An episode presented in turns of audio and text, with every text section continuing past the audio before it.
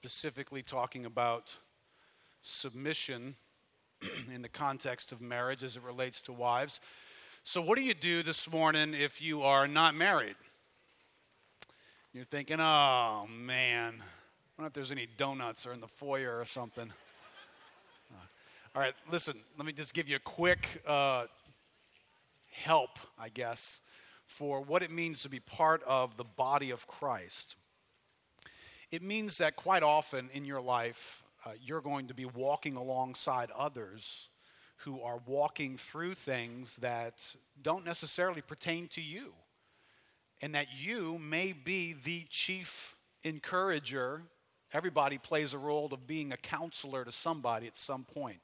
Matter of fact, if you've never been a counselor to somebody at some point in the, bo- in the body of Christ, then, then you're not relating to people correctly. You're supposed to be able to encourage folks and help them. And so you, you obviously know some of the people that were standing here. You're going to know at some point one of the wives who is wrestling through today's topic. How will you come alongside that person? Well, listen carefully to see how the Bible would help you to do that. You may be a, a person who's going to be married. You're a, a young person, a single adult, lady who is at some point, you're going to be joining yourself in marriage to another person. Listen, you don't want to wait until you're standing at the aisle and you're saying your vows to all of a sudden say, Ooh, submission. What's that about? Uh, at that point, it's really hard to learn submission at that point. You want to start learning submission when you're this big because it's a valuable thing. And there's aspects of being a man that you want to learn so that you can bring that into your marriage. And so, if you're not married right now, this is a very relevant subject to your life in many, many ways. And there's principles, obviously, that are here as well that will be helpful. Well, we don't have to get too far into this verse to open Pandora's box. Wives, be subject to your husbands. I don't even have to read the rest of the verse to know that we're in some challenging water here this morning, aren't we? Wives, submit to your husbands. And there, there's, there's something about this verse that touches a nerve, right? Wives, submit to your husbands. You know, it's, it's, it's got a rub to it for some reason. Now, the question is for what reason? Why is there a rub in this passage? Why do we have to get through something to see the goodness in this passage. Now, and there might be just this battle of the sexes thing going on, you know. It's kind of like, you know, all of us here, we're in, we want to find a camp, you know, for all the guys, we're in the guy camp, yeah, and all the girls are, you know, they're in the girl camp, and so there's this battle of the sexes thing that's happening. All right, that's probably there a little bit. But I want to highlight something. Peter said this a couple of weeks ago, I think it was, when he was preaching through the verses on submission. There's something in the nature of submission that just is like fingernails in a chalkboard. For every one of us, there's something that we just don't like about submission. Now, now I want to move submission into the biblical category where it's called a good thing we get to the end of this passage, we're going to find out that submission is good. So rather than feel like, oh, where are we going today? It's like, why aren't we just wanting to just run headlong into this subject? Because the Bible treats it like it's a good thing. Now, I think I put this biological moment in your outline here. Submission is counterintuitive to the nature of sin in the same way that mutuality is contrary to the nature of a cancer cell. See, a cancer cell, to learn a little bit about this a couple years ago, a cancer cell, once it gets in your body, it behaves different than all the other cells that are in the body. It's got its own thing going on. It's worried about itself in a way that none of the other cells are worried about themselves. Right here, I put this brief biology lesson. None of you guys who are pros in this come and get me afterwards. I know this is weak. This is all I can remember from biology, though, okay? Uh, here's the great danger and destruction of a cancer cell is that it's fallen programming, right? When a cell gets damaged, the cell kind of loses its programming. It starts to forget why it exists. It doesn't understand the role it's supposed to be playing. It means it no longer embraces the life cycle of the cell for which it exists in a greater cause. It's a greater good. It has redefined its existence around its own independent survival and pursuit. It therefore destroys other cells, other organs, and drains the life from one's body. Right? Now, if a normal cell goes through living its life a certain way, on a regular basis, a normal cell is going through this, this mitosis where it, it's actually dividing and giving part of itself away. So, a regular feature of a cell's existence is that it's going to take part of itself and go this way with it, and another part and go that way. So, it's going to, it's going to be giving up life, if you will, and there's this cell division, and life goes on. And a cell will go through that cycle over and over and over again. But along the way, a normal part of a cell's life is that at some point the cell has to die off. It's a process called apoptosis, where the for the sake of the good of the larger organism here, the cell gets to a place where it just needs to die. It needs to give itself up completely. Not no longer divide, it just needs to die for the good, the greater good that's going on in the organism. Um, now, here's the challenging moment, but it's normal for the cell to do this. Matter of fact, 50 to 70 billion cells in your body die every day. That's when they don't die correctly, is when you have cancer problems. Now, listen, this has everything to do with relational dynamics, right? Because cells form partnerships. We are, we are made up of billions of cells, and so all these cells have to form a partnership for us to be healthy individuals. Well, God's given relationships into our lives, and so in a similar way, there's, there's a partnership that exists in our lives in relating to others. And that has to be done in a healthy way. So here's my illustration. In your outline there, it says healthy biology means cells need to be able to give away part of themselves and know when to die for the sake of others. That's what makes your body healthy. Healthy relationships mean people need to be able to give away part of themselves and know when to die for the sake of others. Right? For your organisms, for your relational organisms to be healthy, you have to be a person who knows how to give away your life and at some point know how to die. Know how to, to take the ultimate bullet for the better good of your relationship.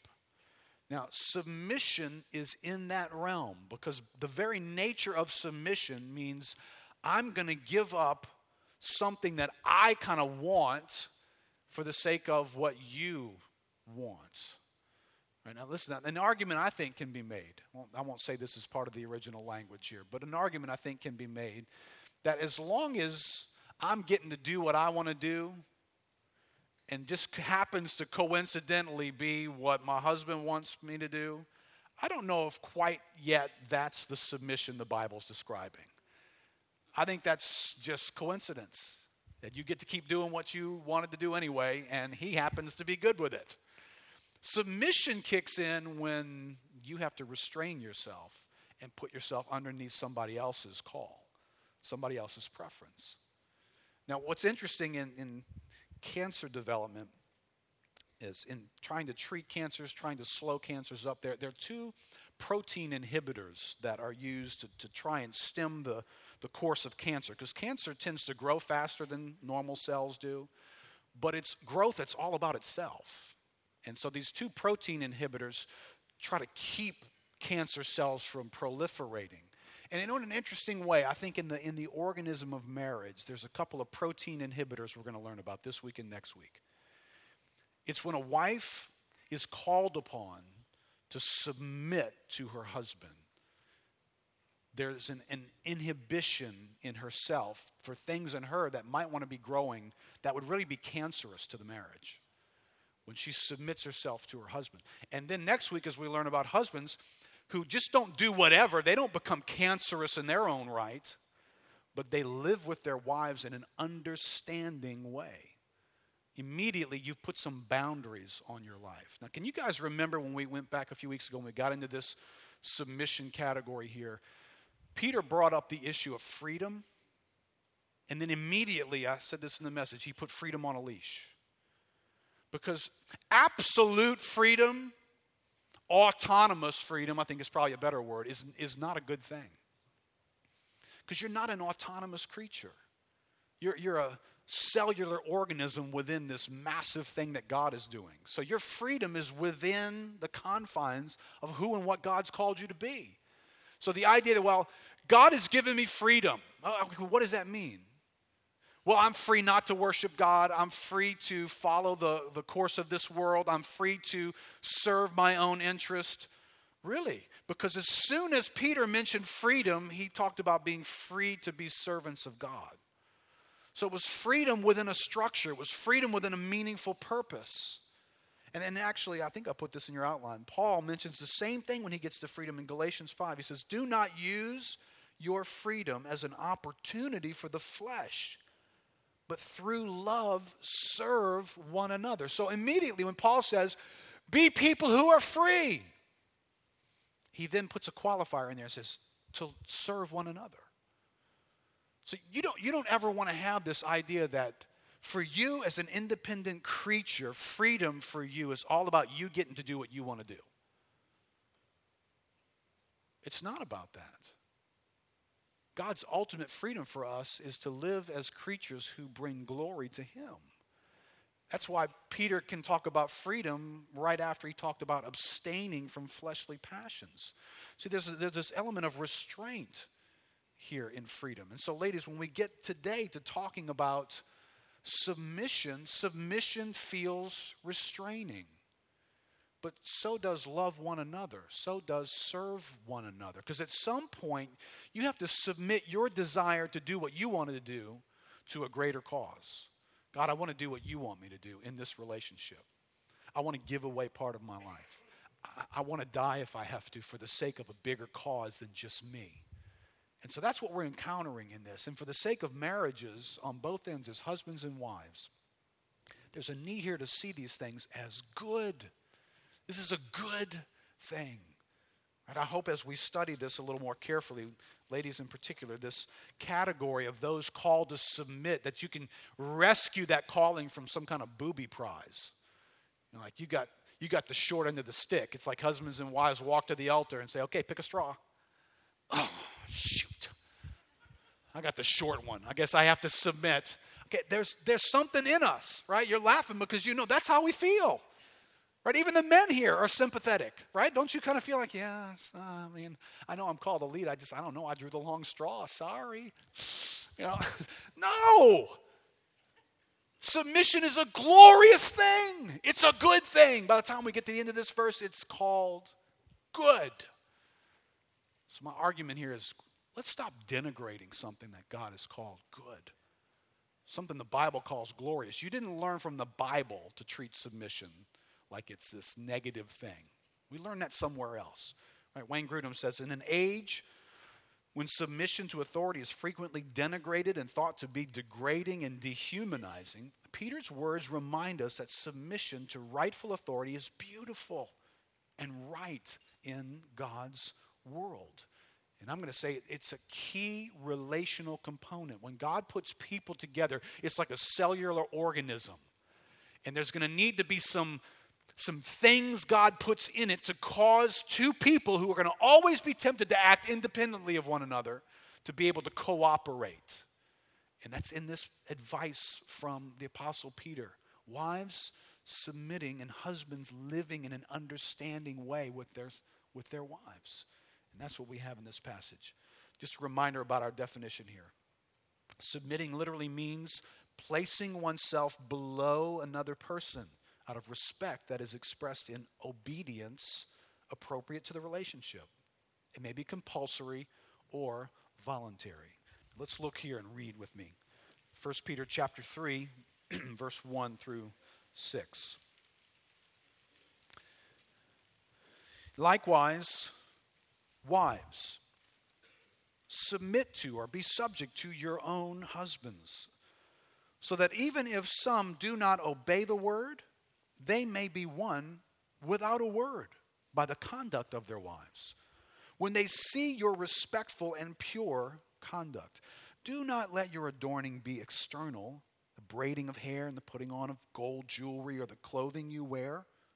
But let your adorning be the hidden person of the heart with the imperishable beauty of a gentle and quiet spirit, which in God's sight is very precious. For this is how the holy women who hoped in God used to adorn themselves by submitting to their own husbands, as Sarah obeyed Abraham, calling him Lord. And you are her children if you do good and do not fear anything that is frightening. Lord, thank you for your word. Lord, it is filled with life. Lord, it is from you, the creator and sustainer of life. Lord, you know how we were designed. And your word brings us back to that design that we might enjoy life and that more abundantly. So, Lord, lead us into the abundant life through these verses in Jesus' name. Amen. A couple of thoughts here that are going to draw out about wives and their submission to their husbands from this verse. Verse 1 The submission of a wife is a command and part of her God given role. Where do we get this idea that wives should submit to their husbands? Well, it's, it's commanded in Scripture. It's spoken to wives as a command. It's not an optional thing, it's not something you're being asked to consider. It's, it's an imperative command from God. Thomas Schreiner says wives are exhorted to submit to their husbands. Voluntary submission is in view here. Husbands do not have the responsibility to ensure that wives submit to them. It's very helpful. The participle submitting functions as an imperative here. It's an imperative, it's a command, but it's a command given to the wives. All right, so, husbands, there's some instruction here for us. We read this passage, we find out the Bible is instructing our wives to submit to us. Okay, be careful what you do with that command. It's not telling you that you're now in a role to force your wife to submit to you. That's not your call. This is very much about her following God. It's about her relationship with God. Because right? I know there'd be men, and this is a conversation that, that gets had between men, ladies, if you want to know what some men talk about. There'd be moments where a man sounds like this Well, my wife won't submit to me. I mean, I don't know what you're talking about. This is maybe follow up to a men's meeting, you know. We've had a meeting, we've talked about wives and husbands, and invariably in the discussion, there's going to be a husband or two or a dozen who are going to say, My wife won't submit to me. She will not submit to me. All right, husbands, what do you do when a wife will not submit categorically or in particular areas? She will not submit to you. Well, a couple of quick tips. One, uh, keep leading. In the same way that when we read this verse a little bit further, we're going to find out that wives aren't called to submit if their husbands are awesome. Gentlemen, you're not called to lead if your wife submits to you. You're called to lead because you're called to lead. You're called to lead because you're commanded to lead. You're called to lead because it's part of the call of being a husband and being the head of your household, the way the Bible describes it. So, whether or not your wife is submitting to you, you are still called to give leadership, supply leadership. Now, she has to respond to that leadership, but you're not in charge of her response. Now, what tends to happen, guys, honestly, is when a wife won't submit, usually because a wife wants something to be done differently than the way in which you're leading for it to be done, eventually the husband just abdicates and just stops leading. And so the wife you go back and you read Genesis 3, you find out why this happens. The wife will gladly take over. And she'll gladly provide the leadership that you just vacated. Now, well, she won't follow me. Okay, I understand. She won't follow you. Welcome to a dysfunctional relationship. But this is the only thing I'm saying to you guys. So y'all gonna you'll be done here. You'll be beat up next week. But uh, the wives in this passage have to submit to a real knucklehead of a husband. This is not a great husband in this passage. This is a knucklehead of a husband. And so she has to play her part in a dysfunctional relationship. You have to play yours. She won't submit. You still have to lead. You probably have to instruct. That's still your role to instruct, give leadership by instructing. You may have to correct, but it doesn't mean you force. And you may have to figure out okay, well, she still won't submit. Okay, well, how do I live in a dysfunctional setting? You're deciding that every day, right? Ever since Adam in the garden, life is dysfunctional. So nothing is, is, exactly right in your home. So don't act as though this kills everything. She won't submit to me. I might as well just take my stuff and go home. I can't be, I can't be a husband to her. She won't submit to me. Oh, no, you can't. It's just not going to be an easy thing. All right, so guys, whether she'll submit or not, you still are called to be a husband and to lead. All right, notice in this passage, a woman's submission is not to any and all men. Right, sometimes you get into the church, especially, and you get weird on this. You get this idea that, you know, here God's order is men and then women. So there's this idea that women are just supposed to generally submit to men. No, no. Submission is a relational design. You only see it in spaces where there's particular relationships and structures of authority that God has ordained. So, where those authorities don't exist, neither does submission. Now, care, respect, those things still exist between everybody in the, in the house of God. But, you know, when you come into the world as a child, you come into a structure where you're called upon to submit. Children, boys and girls, submit to their parents. They, get, they go to school. They submit to authorities that are instituted, as we learned earlier, by God. So there's teachers there that our children, boys and girls, should be submitted to. They should submit to the police when they pull them over for speeding. They should submit to government authorities and pay their taxes. When they come into the church, they should be in submission to the pastors. That's a, that's a clear, identifiable authority structure that everybody in the church is called into a place of submission to godly authority and pastors.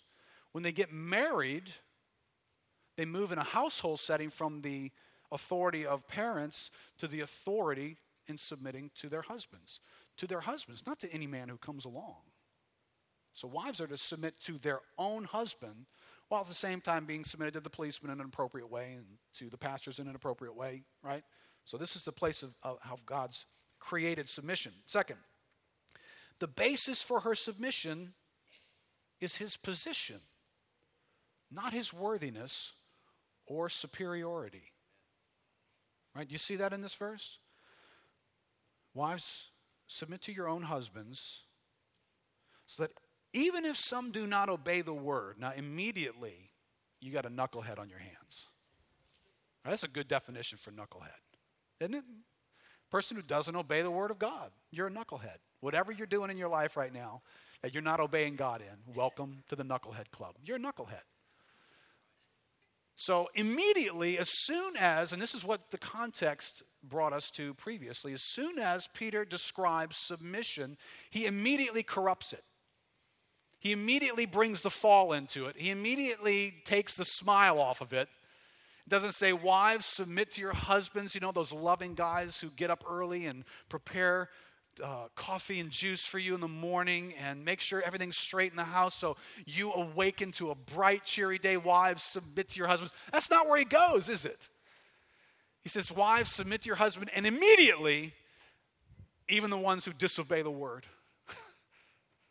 now, that's familiar territory because he started off saying, Submit to authorities that God has established, even the emperor.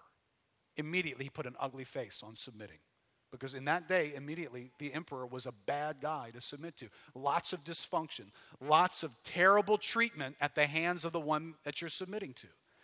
He moves to the next context and he says, Slaves, submit to your masters, even to the abusive ones. Show respect and submit to them. And so it just follows suit that now he's going to move into marriage and he's going to say, Wives, submit to your husbands, even to the knuckleheads.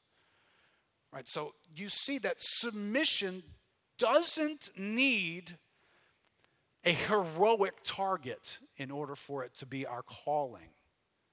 Whether it was the previous verses or now it's wives. So you, you want, ladies, you don't approach the subject of submission by evaluating your husband. You don't say, well, you know, it's Keith, it's really hard for me to submit because, I mean, I'm, I'm smarter than my husband. I make better decisions than he does. I've got more education than he does. For, for goodness sake, I don't even know if he's saved. Um, at least I'm saved.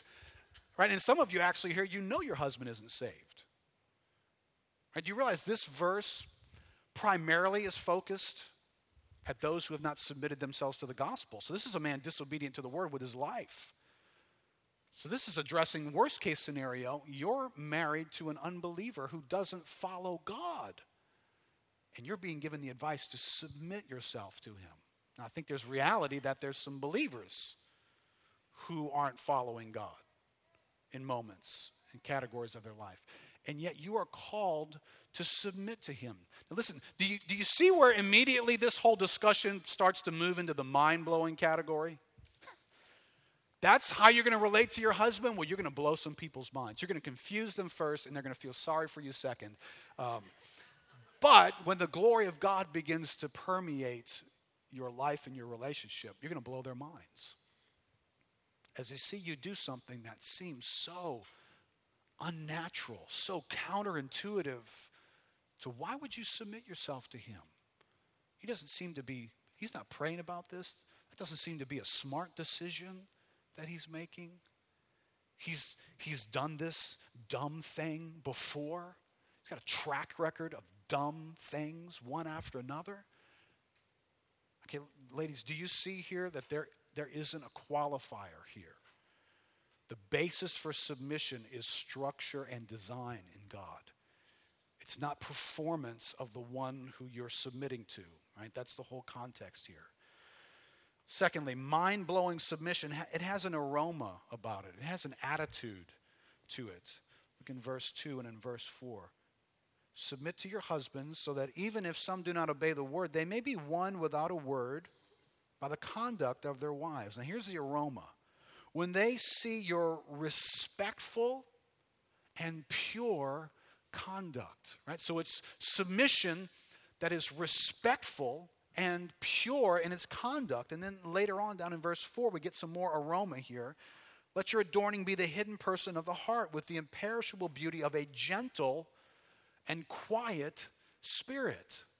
So, so ladies, this, this, isn't, uh, this, this isn't some form of tolerance, teeth grinding tolerance on the part of a wife who is putting up with you you know, yet I'm submitting to you, but you better watch your back, you know, kind of a submission. This isn't I'm I'm sitting down on the outside, but I'm standing up on the inside, dude. It's not. It's not that. The true character of this thing, the aroma of this thing is respectful, pure conduct, gentle, a quiet spirit. These, these are big words. Listen, we don't tend to be respectful unless somebody commands our respect. Now, how do you get to command my respect? By doing something either really impressive, really awesome, you're off the charts in some category, or you just do it the way I do it. we respect people who do stuff the way we do it, right? But if you don't do it the way I do it, you lose my respect. And yet, here is a guy who's disobedient to the word. And yet, you're called on to submit to him with a respectful attitude. The aroma of your life is respectful. Your pure conduct. Now, your pure conduct here, I think, is a good clarifier because it's pure conduct in the sense of it's righteous conduct, which means you're not submitting unrighteously to unrighteous things. You're not putting, you're not just coming to this verse and saying, well, okay, the Bible says I got to submit to my husband. So if my husband calls me to do sinful things, I should just do it out of submission to him. Oh, no, you should not. Right? The governing principle of submission is you are first submitted to Christ. And so if your husband calls on you to do sinful things, then you are not to be submitted to him. Your conduct is to be pure. You, you may have to respectfully decline whatever it is he's asking you to do and do what God's calling you to do in that moment. the aroma, the smell coming off your life in this, ladies. It's gentle. Look at Wayne Grudem says that word actually means not insistent on one's own rights, not pushy, not self assertive, not demanding one's own way. Right? That's what submission smells like. Ladies, listen, it's not it's not some form of female holy tolerance to where you make sure and communicate to your husband just what you think, but you're going along. Right? You say something that's undercutting, denigrating, critical, but it's your call. It's your call, idiot. Again, multiple idiot. You know, and that may be true. It's true in this situation. This guy is disobedient to the word. He doesn't deserve respect, gentleness. He deserves a cattle prod. He deserves something besides these things. But you understand, if you're going to be a part of the kingdom of God, this shouldn't be the first time you're coming in contact with bizarre behavior for the Christian. We do stuff that's bizarre we blow people's minds. Right, you do remember, we're going to get to a verse here shortly in Peter. When Peter's going to, he's going to introduce us to the apologetic effect of all the ways in which we live in. And he's going to say it this way Always be ready. You always be ready to give an account for the hope that is within you when anyone would ask. They're asking? What makes them ask? Stuff like this a wife who stands in a place of submitting to a knucklehead. Everybody else knows he's a knucklehead. You don't even have to advertise that. People hang around your husband, they know he's a knucklehead. And yet they see you respectful, not pulling at the situation to get your own way, honoring him, submitting to him appropriately. At some point, and you do so with joy and with hope. At some point, somebody wants to ask you, why are you doing that? And, and why do you seem to have hope in the midst of doing that? And now you get to explain the gospel to them. See, bizarre behavior raises questions. Some of us just don't want to live too bizarre. Isn't that the case? We just want to kind of be like everybody else, go with the flow. Well, all right, now listen, where did those kind of attitudes, where's this aroma come from? How do you get this? Well, I think it's a byproduct of something else. Look at these thoughts from Thomas Schreiner and Wayne Grudem. Schreiner says Peter's point was that the good conduct of wives should stem from their relationship with God. Other writer, Slaughter, rightly says that wives do not submit in order to satisfy a husband's vanity or to promote his reputation. Neither do they submit to show how godly they are. Right, ladies? Might be a good exercise in humility not to advertise your submission to others. Well, I'm, I'm, just submitting to my husband. Well, whatever my husband says, well, well, just do what your husband says and honor him. But you don't necessarily need to let everybody else know you're doing that. That might not be a good motivation for you. It's nor is it to avoid conflict, nor to impress the neighbors, nor to manipulate their husbands, and not even because she thinks he is wise. She submits because of her relationship with and trust in God. That's where you get the fortitude to submit to a knucklehead. Wayne Grudem says, quiet confidence in God, confidence in God produces in a woman the imperishable beauty of a gentle and quiet spirit. But it also enables her to submit to her husband's authority without fear that it will ultimately be harmful to her, to her well being, or to her personhood. Okay, ladies, now that, that just got into the wheelhouse of the difficulty, right? If your husband begins to go in a direction, live a life, make decisions, give leadership that looks destructive to you, to your family, at that moment it becomes very challenging to submit to him. But in this passage, can we just be honest here? In this passage, that's what this guy's doing. Because he's disobedient to the word. We just don't get what categories he's being disobedient to the word in. So here's a guy being disobedient to the word. How would a wife be able to submit to that with all these characteristics of being gentle and quiet spirited and having peace? Because she hopes in God. Because she has a huge trust in God in this moment. Listen, ladies, this is inescapable. If you're having a hard time with submission, ultimately, ultimately, your hard time is with trusting God. At the surface, it may feel like, no, I'm having a hard time because you don't know my husband. Okay. If I knew him better, I'm, i might say, yeah, you're right. That does make it hard. But ultimately, what's at the basis of a struggle to submit is weakness in trusting and hoping in God. Now, here's where you can't escape the context here. It is that hope and trust in God that is precious in God's sight. You want to find out what it is about all these submission, submission, submission things that's precious to God? Because it's a people who can submit themselves to the government, to the, the mistreatment of an emperor, to the mistreatment of bosses or slave owners, to the mistreatment of their husbands. Why is that precious in the sight of God? Because all along the way you do it because of your hope in God. And if you back up a few verses, in the middle of slaves who have submitted themselves to their bosses, and even the ones who you've done good and they've done poorly towards you, what's precious in the sight of God is what immediately spins the conversation into the example of Christ. Because isn't that exactly what he did? One act of submission after another that proclaimed he trusted his father. Right? Can you imagine? I mean, I don't know that we really can imagine. But the God of glory is going to disrobe, he's going to take off his God prerogative, and he's going to dress himself up in stiff, little bitty humanity. I don't know what this looked like, but as he as he steps foot onto earth, looks back at his father, you know what he's saying? I trust you. I, I step into this suit amongst these sinners. I trust you.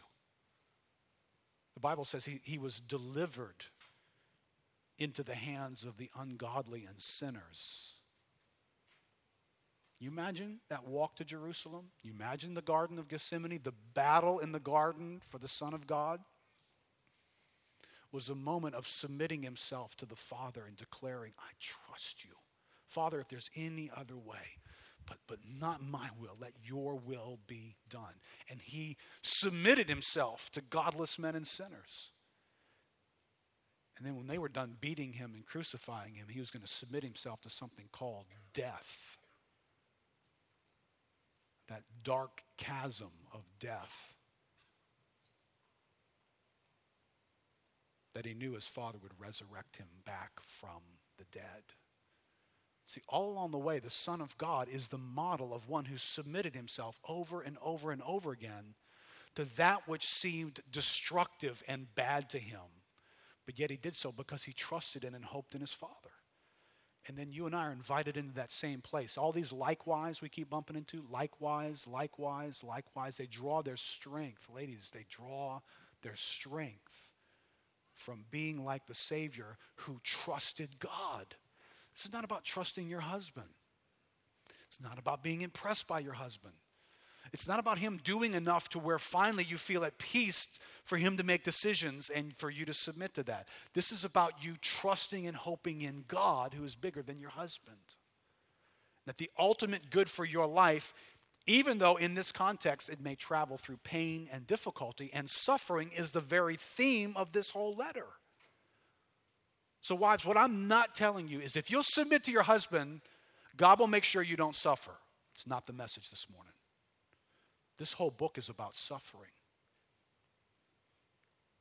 But yet, you're called as a wife to put your hope and your trust in God in such a way that you submit to Him by submitting to the earthly authorities that God has placed in your life. From verse 3 and 4, submission is a matter of developed character. right? When we look here in these verses, verse 3, don't let your adorning be external, braiding of hair, putting on gold jewelry, or the clothing you wear, but let your adorning be the hidden person of the heart, right? Submission is a character issue.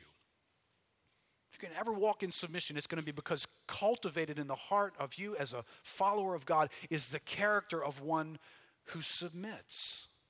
Now, what's interesting here, this passage sometimes gets hijacked from this context, and it's been used through church history to tell women what to wear and what not to wear. What's amazing to me is how many times I've heard people reference this without any sense of talking about the character issue of submission that's in the context here. It's about, oh, you got too much makeup on, or I don't wear jewelry because of this. Or, okay, man, you can follow your own convictions in that, but do take this advice from Wayne Grudem so that you remain in clothing in the future. He says the Greek text does not include an adjective modifying clothing. The text literally says, Let not your adorning be the outward adorning, braiding of hair and wearing of gold or putting on of clothing. It is incorrect, therefore, to use this text to prohibit women from braiding their hair or wearing gold jewelry, for by the same reasoning, one would have to prohibit putting on clothing. Peter's point is not that any of these are forbidden but that they should not be a woman's adorning, her source of beauty.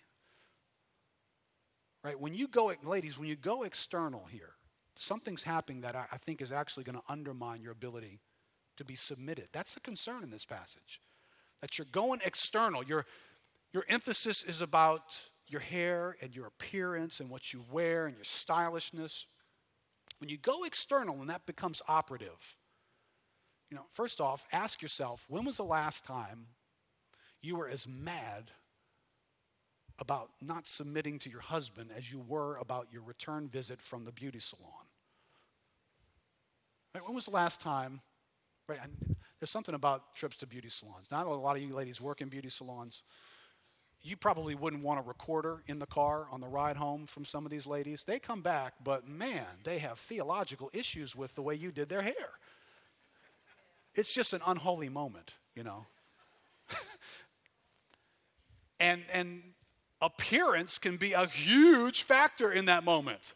It's like I've got to live with this until it grows out, you know. When was the last time you were that upset about submitting? So you, you can you can sort of push godly character to the side and just be living in this realm of what do I look like on the outside? All right, now, now let's be honest. What's kind of at the heart of dressing up the externals. I'm not, not trying to advocate, you shouldn't have any concern about that, but just like everything in our life, it can go too far. So you begin to be very concerned about what your appearance is. Okay, well, who are you concerned with in that moment? Right? Usually we're concerned with making an impression. We want to make a connection point with others. We want to impress others. And it's very unlikely that you are dressing or styling up so that you can get other people to look somewhere else, right? Does that make sense? It's like, I'm just hoping by the way in which I'm dressing and getting all duded up that everybody else is going to receive proper attention in the room when I walk in. Is that and that probably not, right? There's a hope that you're going to give some attention to me. I'm going to look nice. You're going to think I look nice, however deep that runs. Now, here's the undercurrent. If that becomes your agenda, right, that sense of let me see if I can get people, I want to gain something here from you. When that becomes your agenda, how likely are you to submit to somebody else who tends to chop at that agenda? And make your life begin to take on qualities and activity that weren't your idea. See, your idea was, I'd like to get some stuff flowing this way. That not, might not be their idea. You submitting yourself to somebody else's call, leadership, direction may minimize, not just in the external braiding issue, but just in the course of life issue. See, at some point, when you as a wife want to seek ways to gain life, however you have defined it that way, you're going to have a very, very hard time submitting yourself to your husband. Because he may not play by those same ambitions. He may not put you in a position to where your, your cause gets furthered that way, and you're going to have a very hard time submitting to that man in that day. I think that's more at the heart of what you wear on the outside because it's why do you wear that? And what are you after in that moment? Look at verse 5 and 6. Submission is helped and taught by example. For this is how the holy women who hoped in God used to adorn themselves by submitting to their own husbands, as Sarah obeyed Abraham. All right, now, here's a 2,000 year old example. If you want to know where Peter goes for his reference point on submission, he pulls an example that's 2,000 years old at this moment when Peter's writing this, which raises this question Is submission a cultural creation? Because I think part of the reason why we struggle with it today is it's, it's less and less familiar to our culture, therefore, it feels weird, it feels wrong. It feels like it erodes equality. It feels like it touches women's lives in a way that's just not a good thing. Right? Our culture doesn't call it good, so we have a hard time calling it good. So when Peter presents this and he says, Let me give you an example, he reaches 2,000 years back. Now, know a little bit about the cultural differences here. Peter reaches from a, a Greco Roman culture, a world that had been very modernized by Roman lifestyle. So, you, you know, there's a difference here. The Romans were the closest thing to America back then as, as, as what we could relate to. So, the same way in which we export our music and our clothing and our way of life all over the world, that's what the Romans did. The Romans exported their ideas, their way of life. They existed with a Greek culture that had Greek philosophy, it had Greek idolatry in it. So, there was paganism in this culture, heathen practices. It'd be wrong, actually, for you to say that the entire culture just had this wives submit idea going on because that would not have been true. It would have been true in many circles, but it would not have been true in all. And then blended with Peter's cultural time frame is Judaism in the presence of Greco Roman influence. And then he reaches to a Bedouin and his wife from 2,000 years earlier, before there's anything called Judaism. He reaches back to Abraham, who's the guy who's called to start the Hebrews. So there's no tradition here that Abraham is furthering. There's no Jewish tradition, there's no cultural dimension here. He calls on wives in 1 Peter to be submitted in the same way that Abraham's wife was submitted to him 2,000 years ago as they wandered through the wilderness driving sheep. Pretty different culture. So the argument's not a cultural one. I'll even look further into the scriptures. You'll find Paul's argument for wives, or in this context that we're going to read this passage, it's women submitting in the realm of the church. 1 Timothy chapter 2 verse 11. Paul says, "Let a woman learn quietly with all submissiveness. I do not permit a woman to teach or to exercise authority over a man. Rather, she is to remain quiet." Well, why is that, Paul? For Adam was formed first, then Eve. And Adam was not deceived, but the woman was deceived and became a transgressor. All right, do you see when, when Paul goes to explain in a modern setting, why is he teaching a role of submission for women in the setting of the church? He doesn't say anything about common practice. He doesn't draw his example from the culture. He reaches back to the day in which there was no culture yet. Just God creating two people. Adam and Eve didn't learn this from some previous culture that it was it's just been a bad idea that's traveled its way through human history. No, it was God's created order that Paul referenced. He said God designed them a certain way, right? In the same way that cells are designed to do certain things, in the organisms of structure, God has designed those structures a certain way so that they'll live and function and be healthy. So, in the order of God creating a family, He created Adam first and then Eve. And He put Adam as the head of the home and even submission to that headship. So, when we discuss that today, we're referencing the order of God's creation, even though our culture could have drifted miles and miles, and it may sound very weird to hear this. if all we did was tune into the broadcast of heaven for thousands and thousands of years, it wouldn't sound weird to us. It would sound normal. As a matter of fact, it would sound beautiful and good.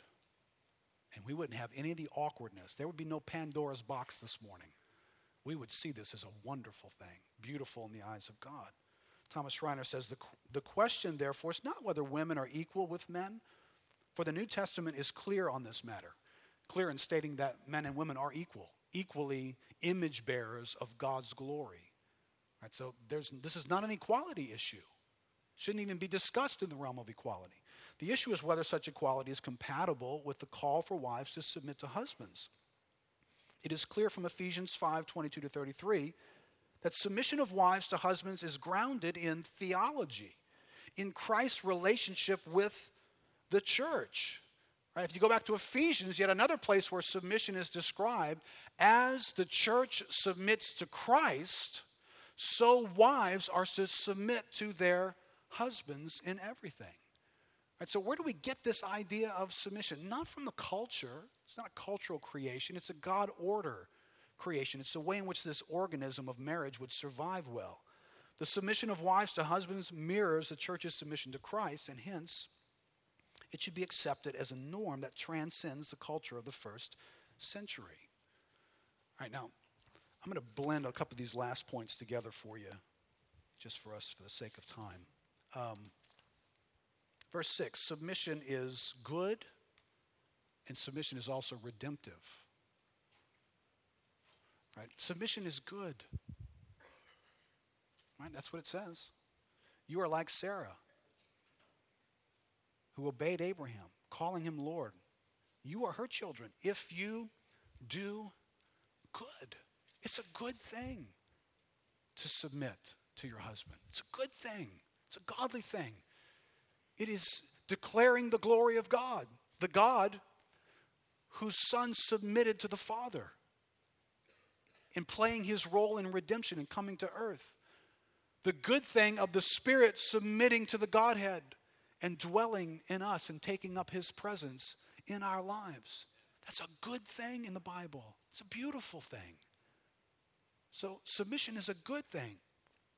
Submission is a redemptive thing. Wives, even if your husband should be disobedient to the word, he may be won without a word as he observes your behavior. All right, listen to this thought here from Edmund Clowney. Hopefully, this is greatly encouraging, especially to those of you who are married and your husband's not a believer. Christian wives can have an important part in the church's witness. That witness may not be easy. Their husbands have resisted the claims of the gospel. They may ridicule the message and insult their wives. So strong may be their hostility that it is no longer possible for their wives to speak of the Lord to them. Even then, the Christian wife must not despair. She still possesses a mighty weapon for winning her husband to the faith. It is the testimony of her life. Her husband has refused to heed the word. Very well, let him be won without words. The silent eloquence of his wife's pure and reverent behavior can preach daily the transforming power of Jesus Christ. When you're a wife in the setting of a husband who's disobedient to the word, whether he's a believer or an unbeliever, your peace, your hope in God, your trust in God preaches every day in a way that's bigger than words. Because not only is it words, because the words are clearly what you believe, but it's active, life transforming faith. It's, it's redemptive, and God uses it to win that man. Now, I can't speak in absolutes when God talks about winning that person. Um, I don't think that's an invitation for us to believe that if you submit, your husband absolutely will be saved. But I don't have to reach back 2,000 years to find some examples of women who did exactly what this passage says. And there was amazing fruit as a result. One of the heroes in, in my life is Gina's grandmother. Godly, godly woman. it's really it's been just a joy to know this person as long as I have. And from the years of watching her life, she was married to a, a rascal of a man. He was a difficult, difficult man. I had time to know him before he died for a number of years because Gina and I go so far back. I mean, we met when we were pretty young. So he was colorful. I don't know what I just, he was sort of Archie Bunker and uh, I don't know what. Ralph Kramden, yeah. Archie Bunker and Ralph Kramden in one human body, if you can go there. And so I, you know, can imagine he's entertaining from a distance, but I would want to be married to the guy. But yet she was married to this man, faithful to this man, godly toward this man, submitted to this man. Now, I can't say she was submitted the most heroic way in everything. There were moments where it was very difficult to submit to this man. But she submitted to this man. She had four children and spent a portion of her life raising my wife. All of them are believers. Her son served on a pastoral team in a church for years. He's a leader in his church now. Three of those, my wife and two of the girls, are married to pastors and serve in ministry in churches. When that man went to be in the hospital, the end of his life, he was on his deathbed. I had the opportunity to pray with him to be saved. I, w- I was standing on somebody else's life in that moment. I was standing on Edna Mike's life in that moment, who for years and years and years lived and preached the gospel to her husband. And he's in the kingdom today. You can look around and find Verla Barrios, godly woman who has served in this church for years and years and years married to a rascal of a man, Roy. Now, most of us only knew Roy's rascalness from a distance because he wouldn't come to church. Verla was faithful, raising her kids in the church and being in the church and praying. Where's Verla at? There you are. And she submitted to this man. She respected this man. You knew that if you got around her, and you got around them. And though I'm sure he didn't do a lot of things that were very respectful. Well, late in his life, very late in his life, Roy got saved. And he he lived in that salvation for a number of years before he died. And so we got to know him and to see God transform this man's life made you wonder whether Verla was telling us the truth about him all those years. Because he was a different man. This man was sweet and he loved God and he loved people, the very people that he probably avoided and spoke poorly of. And yet he loved God.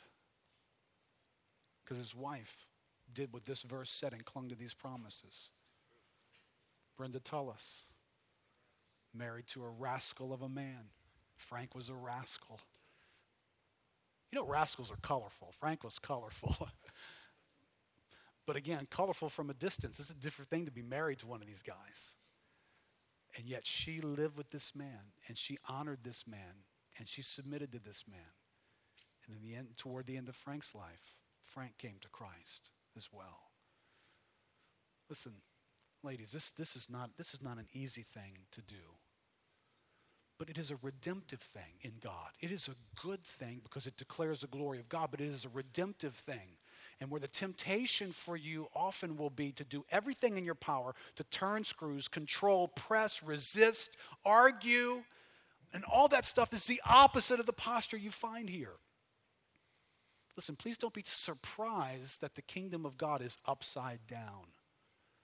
That calls on you as a wife to do the thing that doesn't feel like you ought to be doing it but yet it's what you're called to, and it's good.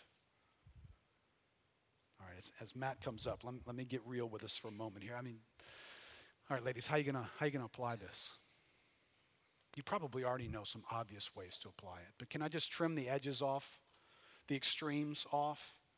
At one extreme, there's perhaps here this morning, wife who is in a relationship with a dangerous man, a physically abusive man. And you're hearing this this morning, you're trying to figure out okay, are you saying that I just submit to being beat up on a regular basis by this guy? All right, let me be clear to you. No.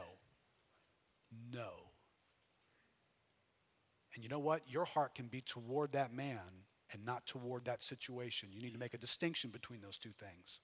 You can be honoring to that man and still not live in that home and get the tar beat out of you.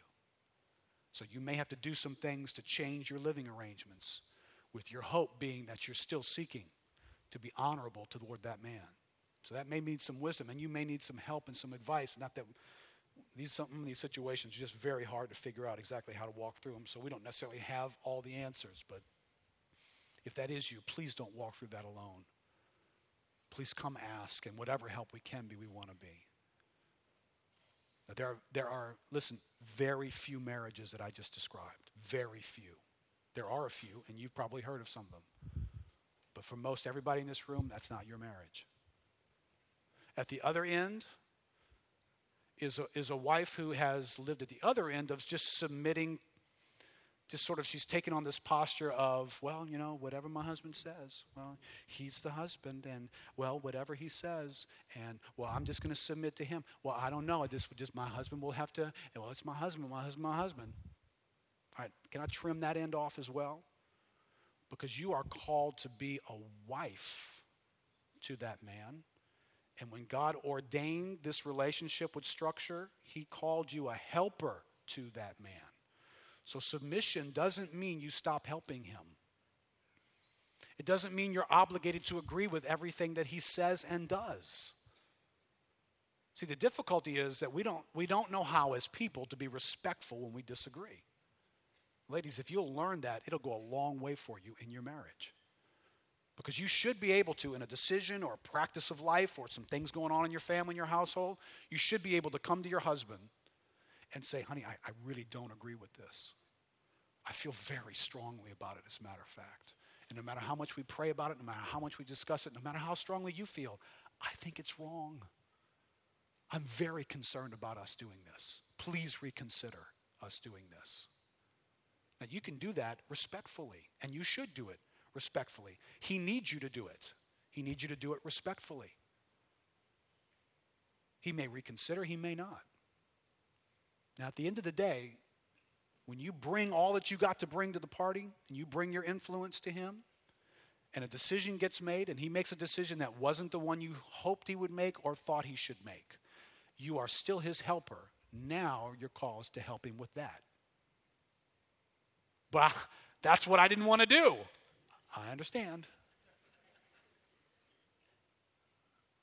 It was for the joy set before him that Jesus endured the cross, not because he thought the cross was cool. There was something bigger going on in that moment. And when you're called to submit to your husband, there's something bigger going on in that moment than just this decision about whether we buy that car and spend that money. And it turns out to break and be a lemon in a bad decision. Your call is to help him now. Help him in that moment. Right? So those are the extremes. Where most of us live is with men, ladies, you're living with men who are weak and have sin issues in their lives. And you're called to submit to them. Husbands who lack leadership just don't show up Given leadership in the household. Things happen, but it's not because your husband's a mover and a shaker. You're still called to submit to him. Husbands who are lazy, husbands who are lukewarm, husbands who misuse their time and their energy and get themselves involved in things that you think are childish. Still play too many sports on the weekend. Don't ever see their family. Work too much. Play too much Xbox. I mean, it's a whole different world out there these days spend money in a way that you don't think they should spend money, waste money, do sinful things with money. You don't like their viewing habits. They watch stuff on TV that you, don't like. You don't think they should be liking that. You understand? Nothing I've just listed means you don't have to submit to him. It means he's disobedient to the word, but it doesn't mean you're released from submitting to him. This is where the mind blowing part comes in, ladies. Do you have a hope in God that God gave you this instruction where He said, Hope in me, trust in me, with respect and gentleness, submit yourself to this man. And I'll be at work in the midst of that, winning that man in whatever his issue is. Now, ladies, this, this, if you're a basketball fan, I'd say this is kind of like going to the goal with your left hand. It doesn't feel natural. You feel spastic. You probably will drop the ball and look like you're shooting the balls over there.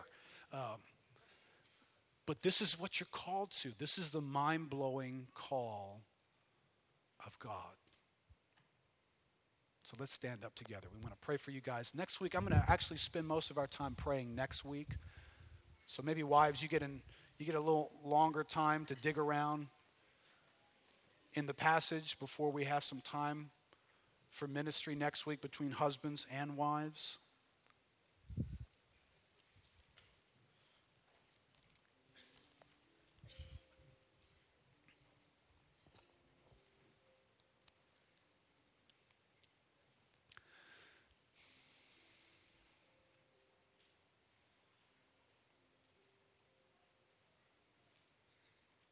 Lord, I pray this morning that as we have looked into your word, that you inspired this word.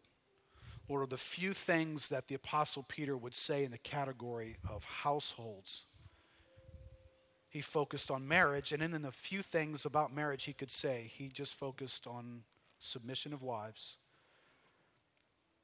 and the nature of a husband being understanding toward his wife. So, Lord, this these must be big items for us. Lord, there's much mileage to be gained here. There's much redemptive activity here. There's much good here. So, Father, I pray for hearts able to receive. Lord,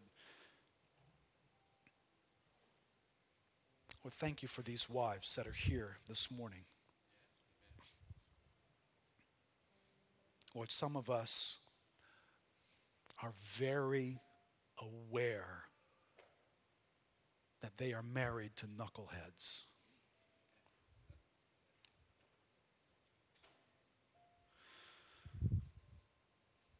Lord, it wasn't submission that was the short end of the stick. It was just, it was just me was the short end of the stick. Married to a man of weakness, a man whose heart is prone to wander and waywardness, man who gives into sin, or that was the short end of the stick. Part of your redemption, God, is bringing to marriages a submission that injects the supernatural into households. Lord, this is, this is an injection of the supernatural. Lord, this hupotasso injection, Lord, into our relationships. God, this morning I pray that you make us a people inspired by the lives of these wives here present in this room, whose lives proclaim their hope and trust in God. Or they have learned the secret of looking to God for the good of their life, for the hope of their life, for a treasured future that they long for. And they do not walk daily in the fear of what will that guy do next. They walk daily in the hope of my God will be faithful to me no matter what. God, I pray that you would help. Help ladies here today. Lord, help this week. Let submission become sweet. Lord, let it become a pursuit. Lord, let it become something that these ladies treasure and value. Lord, let them shop for it online, if you will longing to see how it can take on greater and greater dimensions in their soul. Lord, let them do so because it brings you pleasure. This is precious in the eyes of God. Precious like the Son of God, submitting to the cross. Oh, Lord, give grace. Give grace to these ladies, Lord. Next week, when we praying for men to receive grace, but Lord, this week we pray grace to these ladies, faith to these ladies revelation from your word to these ladies. In Jesus' name. Amen. Amen. I bless you, God.